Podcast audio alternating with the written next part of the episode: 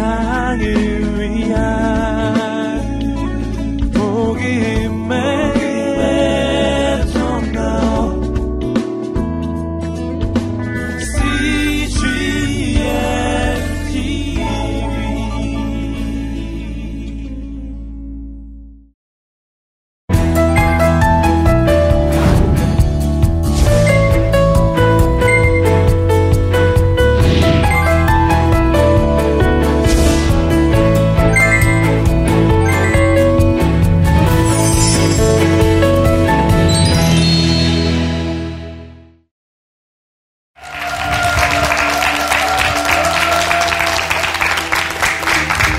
안녕하세요. 이배경. 송지혜입니다.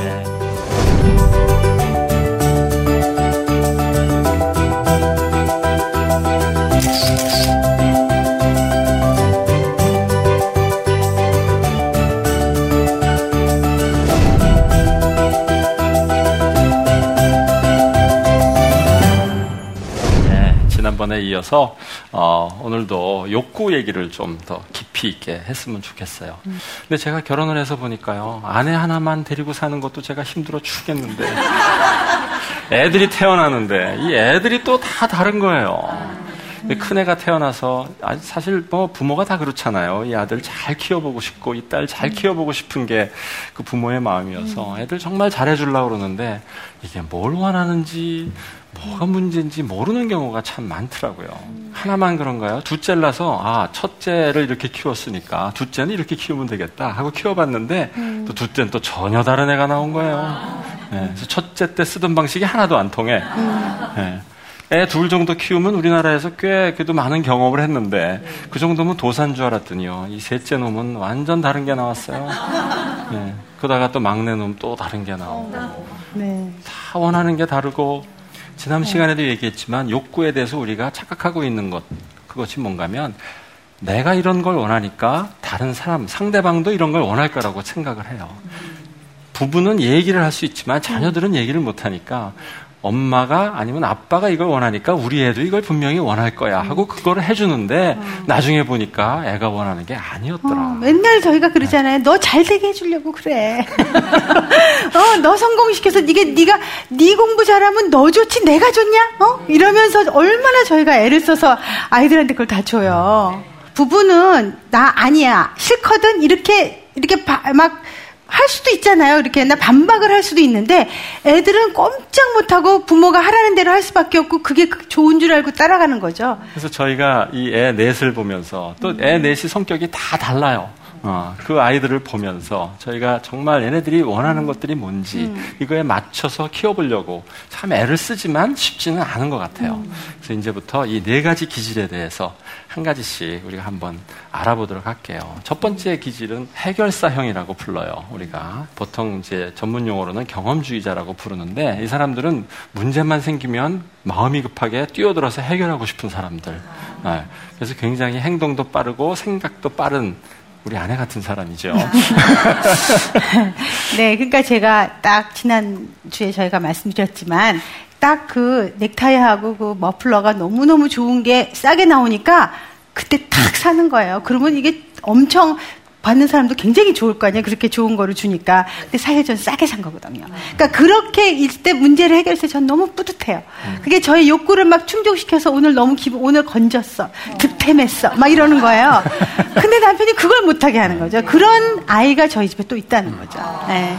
이 해결사 형들이 갖고 있는 욕구는 크게 보면 자유롭고 싶은 욕구예요.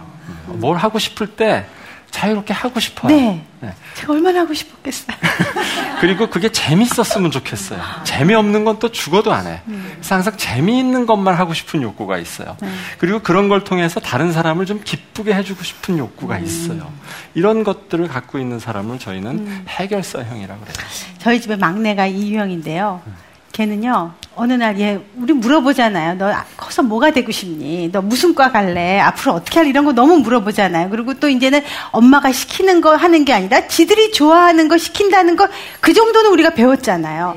그래서 제가 우리 막내한테도 너 뭐가 하고 싶니? 막 그러고 물었더니 계속 고등학교가 돼도 자기는 별로 하고 싶은 게 없는 것 같대요. 그러더니 맨날 보는 게 뭐 1박 2일 뭐 이런 것만 보는 거예요. 맨날 무슨 그런 것만 순전 개그 그런 것들만 자꾸 보더니 자기는 다른 사람들한테 웃음을 줬으면 좋겠대요. 기쁘게 해주고 싶대요. 그러면서 그걸 굉장히 비장한 얼굴을 가지고 저한테 얘기를 하더라고요. 도대체 뭐, 너 개그맨 될래? 나 이제 저는 그렇게 말을 했죠. 엄마 나는 다른 사람들이 너무 좋아하고 기뻐하고 모든 사람들이 기쁨을 주는 그런 사람이 되고 싶어. 이렇게 말을 하더라고요. 그런 것들이 자기 안에 욕구로 나타나는 거예요. 그래서 그걸 하기 위해서 계속 노력을 해요. 특히 이 재미없는 거는 죽어도 못해요. 그러다 보니까 저희 아내 같은 사람은요, 뭐 좀 이렇게 하려 그러면 금세 재미가 없어져 갖고 없어져 버려. 음, 재미없는 것만 시키니까. 나는 재밌는데. 의무 무슨 뭐뭐 뭐 이렇게 해야 하는 거 이런 것만 시키니까. 그런 모습을 보면서 저는 갈등하기 시작해요. 왜 조금 진득하게 할 수 있는데 안 하지? 아, 어, 당신이 애야? 막 이러면서 네. 그렇게 저를 것들 네. 때문에 갈등하기 시작해요. 그리고 해결사적으로 뛰어들면서 해결을 하다 보니까 얼마나 이 몸, 몸도 빠르고 행동도 빠르고 뭐 하나 하다가 지나가 버려요. 그러니까 뒤에 정리를 안 해. 네. 하여간 주변에 정리 안 된 것들이 쌓여 있어요. 네. 그런 정리 안 된 걸 보면서 저는 조금 이따 얘기하겠지만 저는 관리자형인데 관리가 안 되는 건 저는 견딜 수가 없는 거예요. 다 그러니까, 알아야 돼요, 뭐든지. 네. 다 내가 관리가 돼야 되는데, 이 관리가 안 되는 아내를 만나서 같이 살래니까, 이 속에서 욕구 불만이 날마다. 그 아내랑 사랑하는 아내랑 함께하고 싶지만, 함께하면 힘들어지는.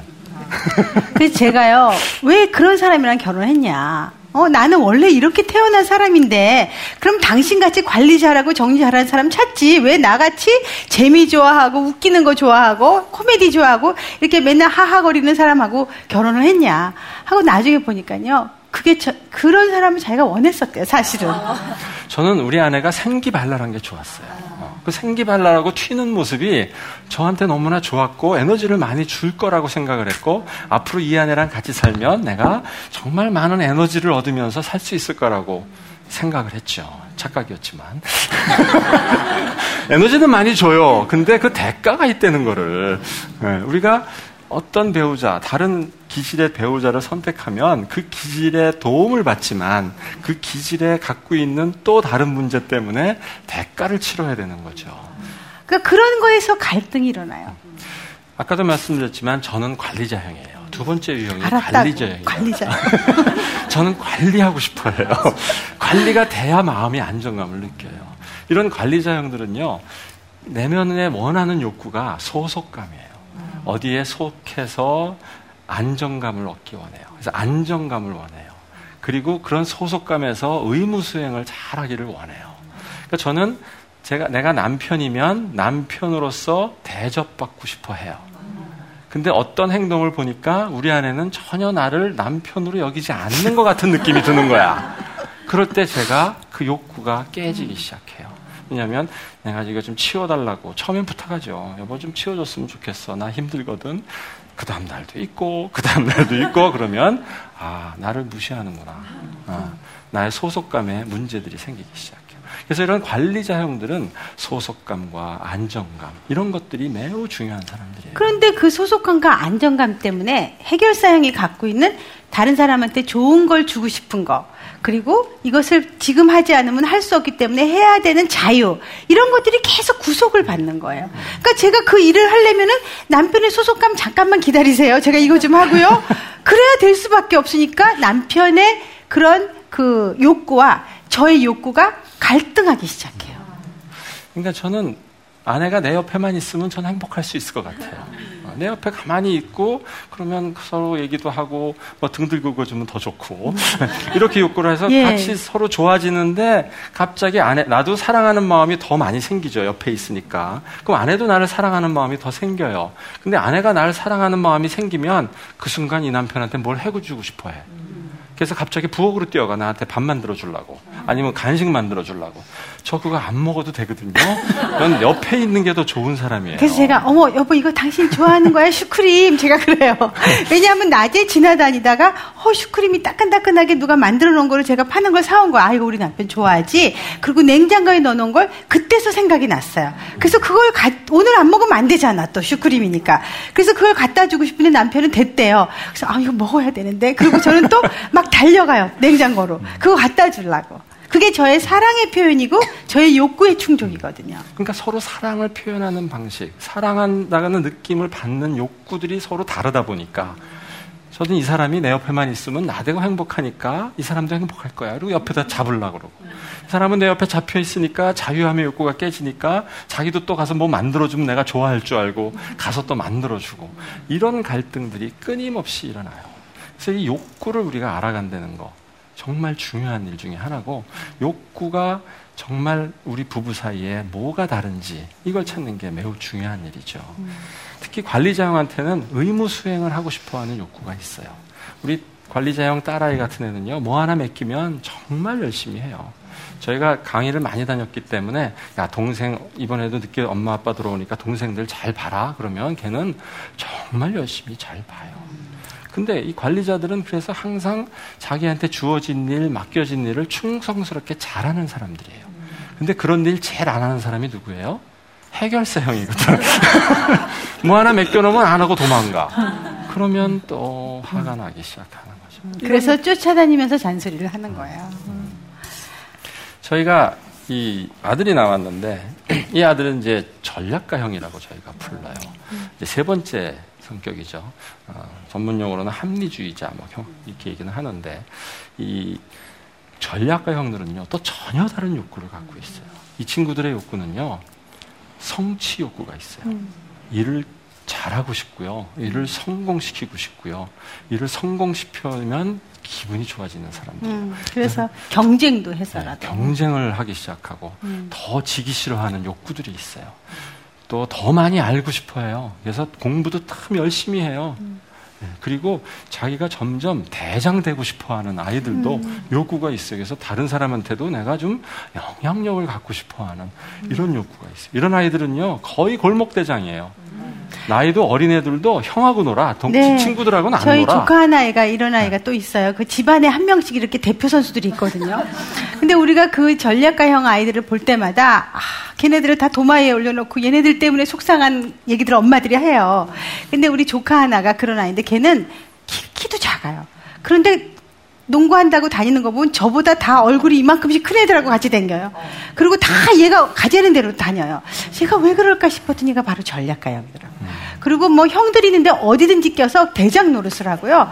그리고 또 어떤 때 어릴 때는 있잖아 종이돈 만 은행놀이 하면 종이돈 만들잖아요. 그럼 종이돈을 이만큼씩 만들어요. 그리고 지갑에다 껴갖고 가서 그 종이돈을 막 다 나눠줘. 아, 너무 놀래서 어떻게 애가 그러냐고요. 이렇게 전략가 형들이 그래요. 전략가형들은 지기 싫어하는 게 있어요. 어렸을 때서부터 우리 전략가형 아들도요. 어렸을 때도 지기가 싫어해서요. 뭐 가위바위보 게임이나 뭐 유치원에서 게임하는 거 하는데 지가 선물 못 받으면 막 울어 화가 나서. 어. 저희가 미숙하니까. 같이 네. 모노폴리 같은 거 있잖아요. 이렇게 같이 가족 게임, 보드 게임 이런 거 하면요. 우리는요, 걔가 이길 때까지 게임을 못 끝내. 걔가 이길 이겨야 끝나는 거야. 우리 제발 좀 그만 좀 하자 그러면 안 된대. 막 그렇게까지 해요. 네, 그래서 그런 아이들이 내면에 이기고 싶은 욕구가 그냥 있어요. 그러니까 애들이 훨씬 더 다른 사람보다 탁월한 없어요. 아이들로 네, 네. 이겨야 돼. 더 잘해야 되니까. 그러니까 이 전략가 형들은요 게임을 해도 이기고 싶고요, 테니스를 쳐도 이기고 싶어요. 그래서 항상 이기고 싶어 하는 사람들이야. 근데 이 해결사 형들은 테니스를 치자 그러면 왜 치는지 아세요? 재밌고 싶어 하니까 재미있어서 쳐요. 음. 테니스 치는 거 재미없으면 죽어도 안 쳐요. 음.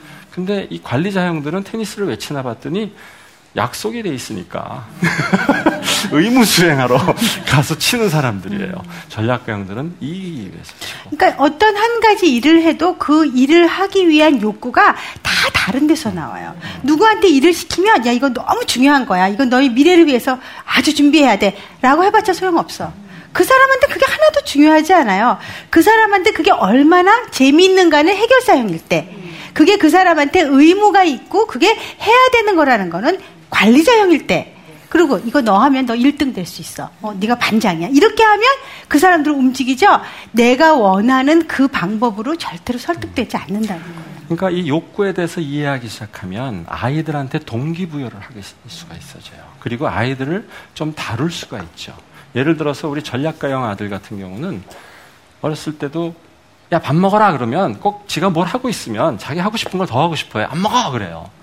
그래서 걔한테는 이 자기 스스로 결정을 하게 해줘야 돼. 힘을 자기가 가지고 있어야 되거든요. 너 지금 먹을래? 5분 있다 먹을래? 그러면 내가 가만히 생각하다 5분 있다 그러고 지가 결정했기 때문에 5분 후에 와서 먹어요. 그래서 자기가 스스로 결정했다는 것. 음, 이런 자기 힘이 있어야 한다는 아이들. 거. 어. 이런 아이들이 전략가형 아이들이죠.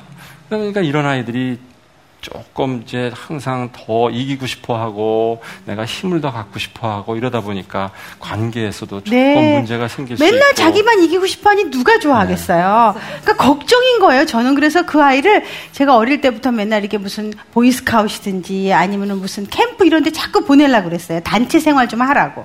왜냐하면은 그렇게 안 하면 너무 사회적으로 안 될 것 같아서. 근데 사회에서도 가만히 보니까 얘가 가서 항상 누군가 이렇게 한 명을 정해 놓더라고요. 그래서 아, 쟤를 내가 이겨야 되겠다라고 생각을 하면 걔한테 전략적으로 접근을 해요. 그런 다음에 걔를 한꺼번에 처음부터 이기겠다는 생각 안 하고 쟤만 넘어서야지 그렇게 생각하고 걔를 넘어선 다음에 그 다음 단계로 넘어가요. 그래서 참 어린애 누가 가르쳐 줬어요? 제가 그거 그냥 타고나는 거예요. 그래서 그 전략가 형들의 아이들은 어려서부터 자기의 미래에 대한 계획도 너무 잘 세우고요. 그러나 또 문제는 저주하는 것만 해. 절대로 누가 시킨다고 하지 않아요. 자기가 목표를 세우고 자기가 그것을 따라가고 그래서 그것만 자꾸 이렇게 자극을 주면 그러면 잘 될 수 있는 아이들이 아이들. 그러니까 전략가들은 항상 자기 전략대로 순서대로 움직여야 되는데 또 손에 안 잡히는 사람이 있죠. 해결사형들이죠. 우리 맨날 문제인 것처럼 당신 얘기하는 것 같은데. 아니, 갈, 부부 사이에서나 자녀 사이에서 갈등이 생기죠. 네.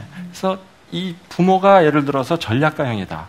그러면 전략을 잘 짜서 얘네들을 정말 성공하고 성취하는 일들을 해주고 싶어 해요.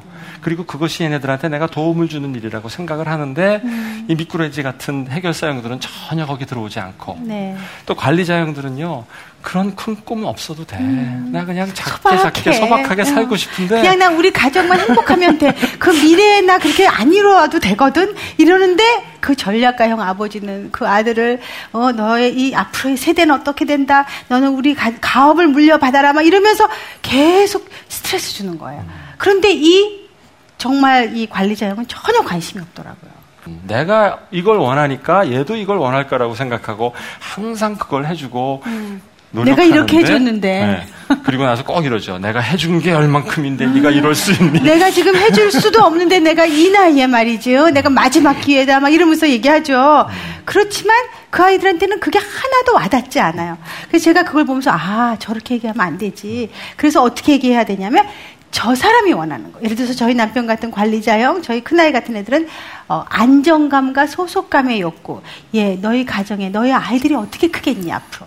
너희 아이들이 잘 크기 위해서는 네가 이런 가정에 안정을 줘야 되고 그 안정을 주기 위해서 이렇게 따라가야 되지 않겠니?라고 하면 그 다음부터 알아듣기 귀가 열리기 시작하는 거예요.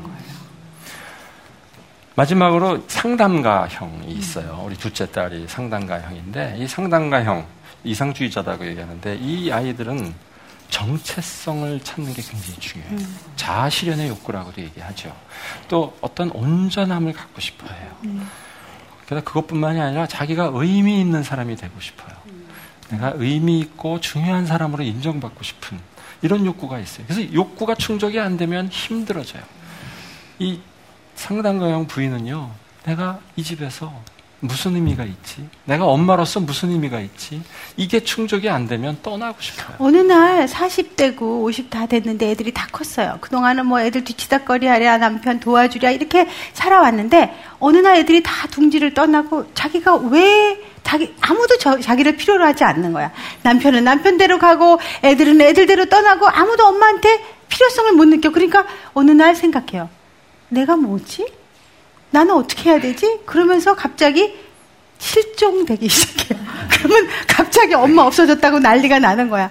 그리고 나중에 며칠 만에 찾았어요. 그래서 도대체 어디 갔었어? 우리가 물었어요. 그랬더니 그럼 왜 갔었어? 라고 했더니 아무도 내가 필요로 하는 것 같지 않아서. 그렇게 얘기하는 거예요. 그럼 관리자 형이 보기에 어떻겠어요? 관리자 형 남편이 기가 막히죠. 지금 해야 될 일이 얼만큼이 있는데 우리는 의무 수행을 해야 되는데 엄마가 어떻게 이럴 수 있냐 그러는 거죠. 아내가 어떻게 집을 떠날 수 있냐 그러는 거죠. 그러나 이 상담가형은 자기 안에 의미가 더 이상 있지 않을 때 더 이상 그 자리는 자기 자리가 아니라고 느끼는 또 다른 의미를 찾아서 또 아, 상담가형들은요 인정받고 칭찬받는 거 너무 좋아해요. 물론 모든 사람들이 다 좋아하지만 의미 있다고 칭찬을 받아야 음. 되는데 그런 칭찬을 다른 기질 사람들은 잘 안 해. 해결사형은 딴 일 하느라고 바빠서 안 하고요. 관리자형은 못한 것만 지적하느라고 안 하고요. 전략가형들은 항상 양에 안 차가지고 안 한단 말이죠. 그러니까 속상한 거예요. 정말 내가 무슨 의미가 있지? 이런 고민들.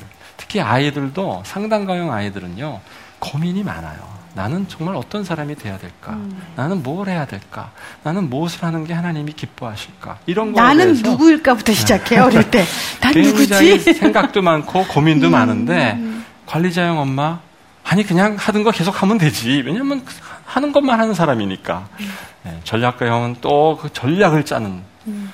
해결사 형들은 야 재밌는 거 해, 재밌는 거 도움이 안 되는 거예요. 네. 그래서 저희 집에도 그런 상담가형 아이는요, 어릴 때부터 계속 자기가 뭘 해야 되지? 나는 뭘 하지? 어떤 사람이지를 어릴 때부터 얘기하더라고요. 그러면서 뭐 어느 날은 요리사도 해보겠다 그랬다가, 어느 날은 탤런트를 하겠다 그랬다가, 뭐 계속 바뀌는 거예요. 그럼 제가 누구예요? 제가 해결사형이잖아요. 그럼 제가 애가 갑자기 11살 때 탤런트를 하겠다 그러면 저는 갑자기 MBC 무슨 뭐, 어? 그 저기 탤런트 만드는 연기 학교에 보내야 되는 게 아닌가 하고 저는 그다음부터 벌써 전화를 하기 시작해요. 그런데 며칠 있다가 갑자기 요리사를 해보면 어떻겠다고 또 그러는 거죠. 그럼 제가 또 휘둘려갖고 또 요리사를 또 찾아보는 거죠. 그러니까 제가 이 우리 상담가 딸 때문에 얼마나 제가 휘둘렸는지 몰라요. 저는 해결을 해주려고. 저희 딸애가 어렸을 때 책상을 하나 사달라고 그러더라고. 근데 보통 애들한테는 뭐 작은 책상을 사주는데 저희 회사에서 쓰던 좋고 큰 책상이 있어가지고. 당신 눈에 보기에 좋았지. 그치. 아, 이거보다 훨씬 비싼 거니까. 네. 그거를 그러면 그래 아빠 회사에 좋은 게 있는데 이거 갖다 줄게 하고 딱 개방에다가 설치를 해줬는데 얘 표정이 밝지가 않아. 그걸 보면서 제가 어떤 느낌을 하냐면 아빠가 이렇게 좋은 선물을 줘도 얘는 기뻐하지 않는구나. 섭섭함이 오는 거죠. 반대로 우리 딸은 내가 원하는 책상은 이게 아니거든. 아빠는 내가 원하는 걸 안 주는구나. 섭섭함이 있어요. 근데 대부분 그럴 때 그런 것들을 깊이 대화하는 능력들이 없기 때문에 음. 그냥 섭섭함만 쌓이고 쌓이고 그렇죠. 쌓이다가 며칠 지났는데 저희 남편이 쟤 저 책상 안 쓰냐? 이러는 거예요. 그리고 우리 딸은 거기다가 자기 물건 갖다 놓지 않고 계속 그냥 낙동강 오리알처럼 저기 가 있는 거예요. 그리고 그냥 지나가는 거예요. 그러나 그 마음 안에는 서로 서운함들이 있는 거예요. 그래서 이런 서운함들이 생기는 이유가 내 안에 있는 그 근본적인 욕구들이 충족되지 않아서 그렇다는 거죠. 음. 우리가 지난번에 남자의 욕구도 알아봤고 여자의 음. 욕구도 알아봤고 또 기질별로 다른 욕구도 알아봤어요. 이거 말고도 또 굉장히 많은 욕구들이 있어요. 그래서 중요한 거는 이제부터는 욕구가 무엇인지 제일 중요한 게 내가 정말 원하는 욕구가 무엇인지를 찾는 게 제일 중요해요. 이건 쉽지는 않지만 정말 내가 어떤 때 가장 행복을 느끼나 아니면 내가 다른 사람을 행복하게 해줄 때 뭘 자꾸 주나 이런 것들을 자꾸 찾으면서 아 나는 이런 욕구들이 있는 것 같다 음. 이런 것들을 자꾸 찾으시는 거예요. 음. 그리고 배우자 자녀들이랑 대화를 하기 시작하는 거죠. 어, 네가 원하는 게 뭐니? 음. 우리가 싸우자는 게 아니라 음.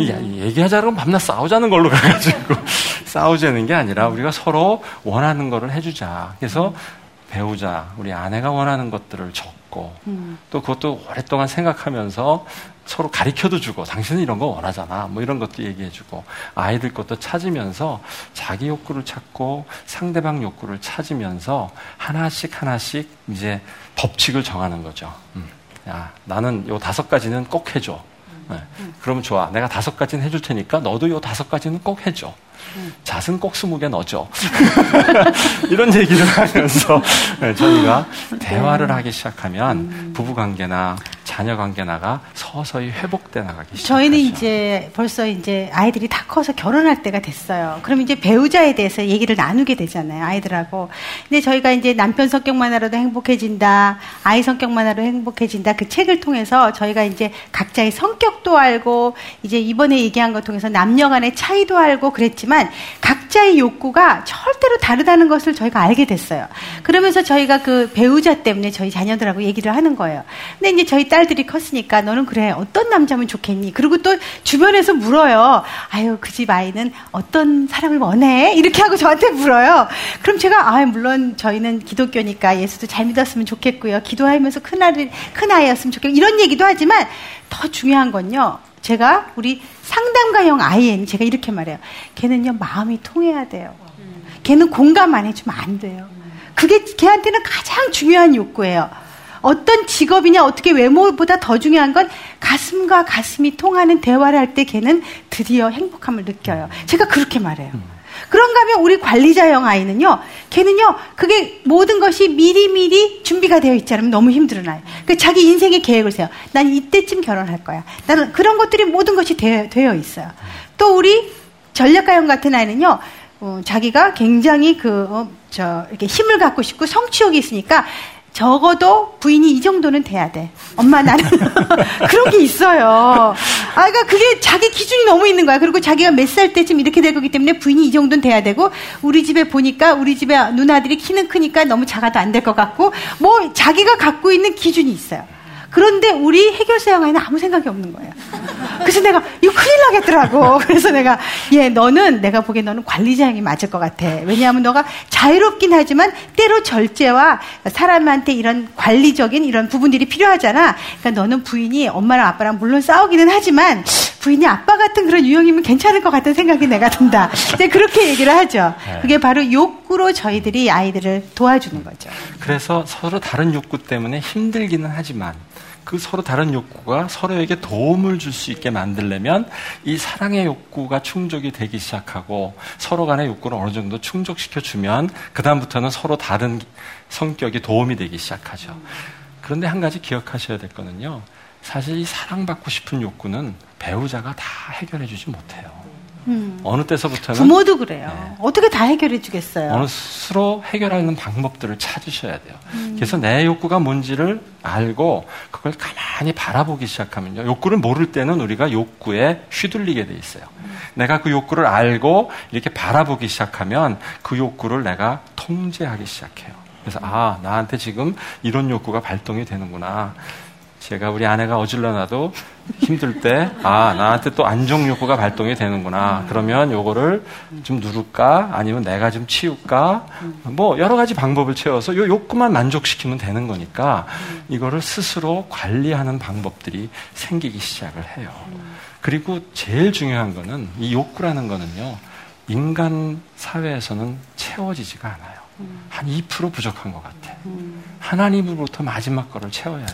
이런 것 같아. 제가요, 요새 이런 생각을 했어요. 저희 아이가요, 저보고 갑자기 엄마, 엄마도 이제는 좀 브랜드 있는 핸드백 좀 갖고 댕기지 이러는 거예요. 근데 사실은 저는요, 생각보다 다르게 저는 이렇게 가방 같은 거 비싼 거 별로 관심도 없고요. 지난주에도 얘기했지만 저 별로 자동차 중, 뭐 비싼 것도 별로 안 좋아하고 그냥 그래요.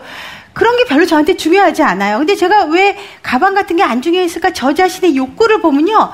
제가 젊었고요. 하는 일도 있고요. 그러니까 그런 거에 대한 욕구가 별로 없었던 것 같아요. 근데 우리 아이가 이번에 그러는데요. 그럴까? 이런 생각이 들었어요. 제가 왜 그랬냐면, 이제 더 이상 젊음 갖고 얘기할 수가 없는 거예요. 이제 젊음으로 아름다움을 이거를 경쟁하기에는 제가 이제 너무 나이가 들었어요. 그리고 뭐 주름도 생기고 뭐 이거를 어떻게 해볼까 이런 생각이 가끔 든다니까요. 그건 뭐냐면 내 안에 내가 왜 이런 생각이 들까? 라고 생각을 했더니 내 안에 뭔가 부족하기 시작한 거예요. 더 이상 자신감이 없는 거예요. 근데 이럴 때 밑으로 내려가면 안 돼요. 위로 올라가셔야 돼요. 내 욕구보다 더 크고, 더 의미 있고, 더 음. 뜻있는 욕구, 음. 하나님과의 관계에서 음. 또 세상을 도와주는 욕구 이런 걸로 자꾸 충족을 시키면 사실은 욕구라는 거는요 이 더 큰 욕구가 들어오면 이거는 별로 중요하지 않아요. 그렇죠. 네. 그러니까 제가 가방을 갖고 싶은 게 뭔가 있어 보여야 될 것 같은 거야.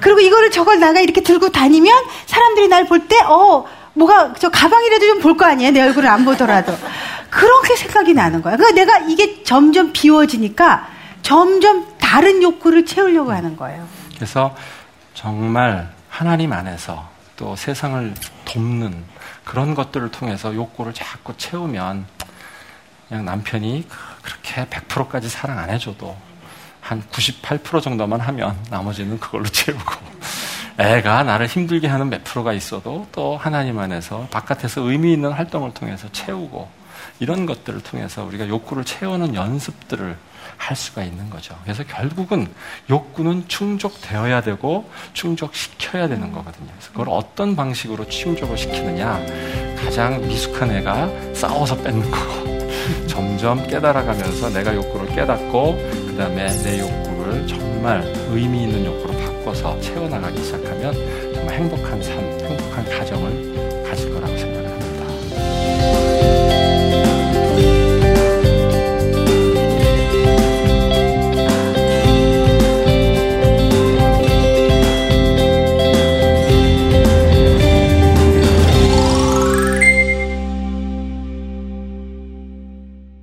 어떤 상황에서 여러 자녀의 욕구가 상충될 때 부모는 어떻게 조율해 주어야 할까요?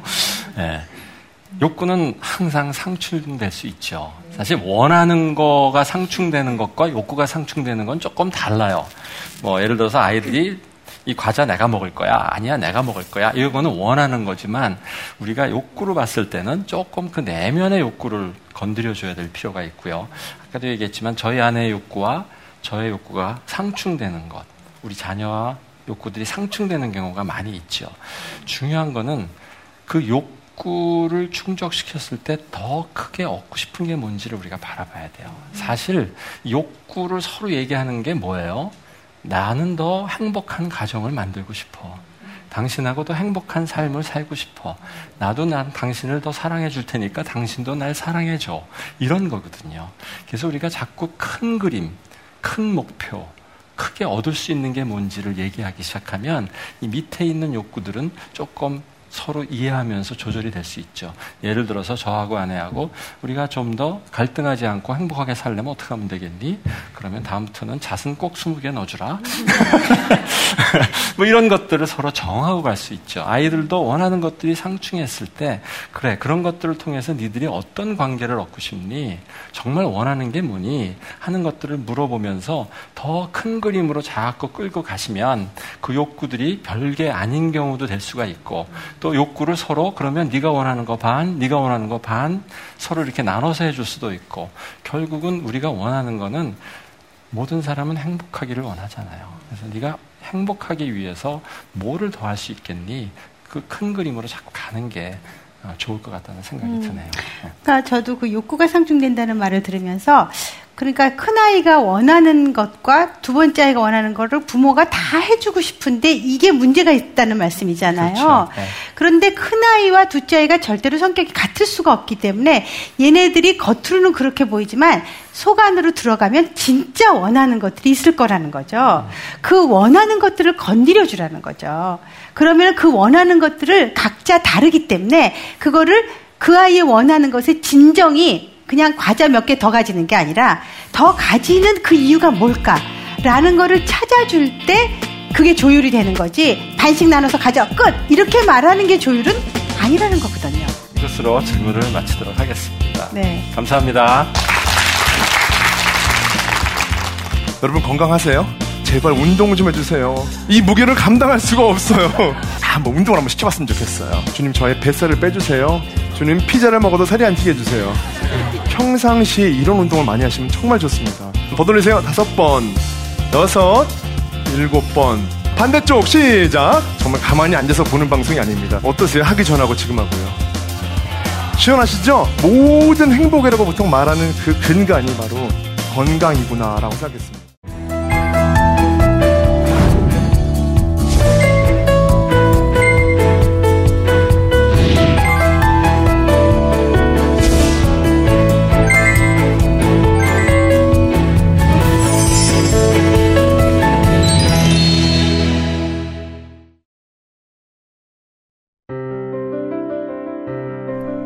안녕하세요. 저는 사우디아라비아에 살고 있는 김정미입니다. 중동에 위치한 이곳 사우디아라비아는 종교의 자유가 없고 엄격하고 보수적인 이슬람 국가입니다. 한국에서 자유롭게 예배드리던 저희 가정이 15년 전 이곳에 정착할 때는 영적인 분위기로 인해 많이 눌리고 힘이 들었습니다. 심장병과 갱년기로 외출을 자유롭게 하지 못했던 저는 우울증까지 걸리기도 했답니다. 그러던 어느 날 위성방송을 통해 CGN TV를 시청하게 됐고 영적으로 갈급했던 저의 영혼에 유일한 친구가 되줬습니다. 얼마 전 CGN TV로 주일 예배를 드리던 저희 남편은 살아계신 주 찬양을 드리며 아픈 목이 치유되는 기적을 경험하기도 했습니다. 외롭고 고단한 일상 속에서 한 줄기 빛과 같았던 CGN TV. 자유롭게 예배드릴 수 없는 이슬람 국가 사우디아라비아에서 저희 가정이 굳건히 설 수 있는 것은 CGN TV 덕분입니다. CGN TV는 저의 영혼의 친구입니다.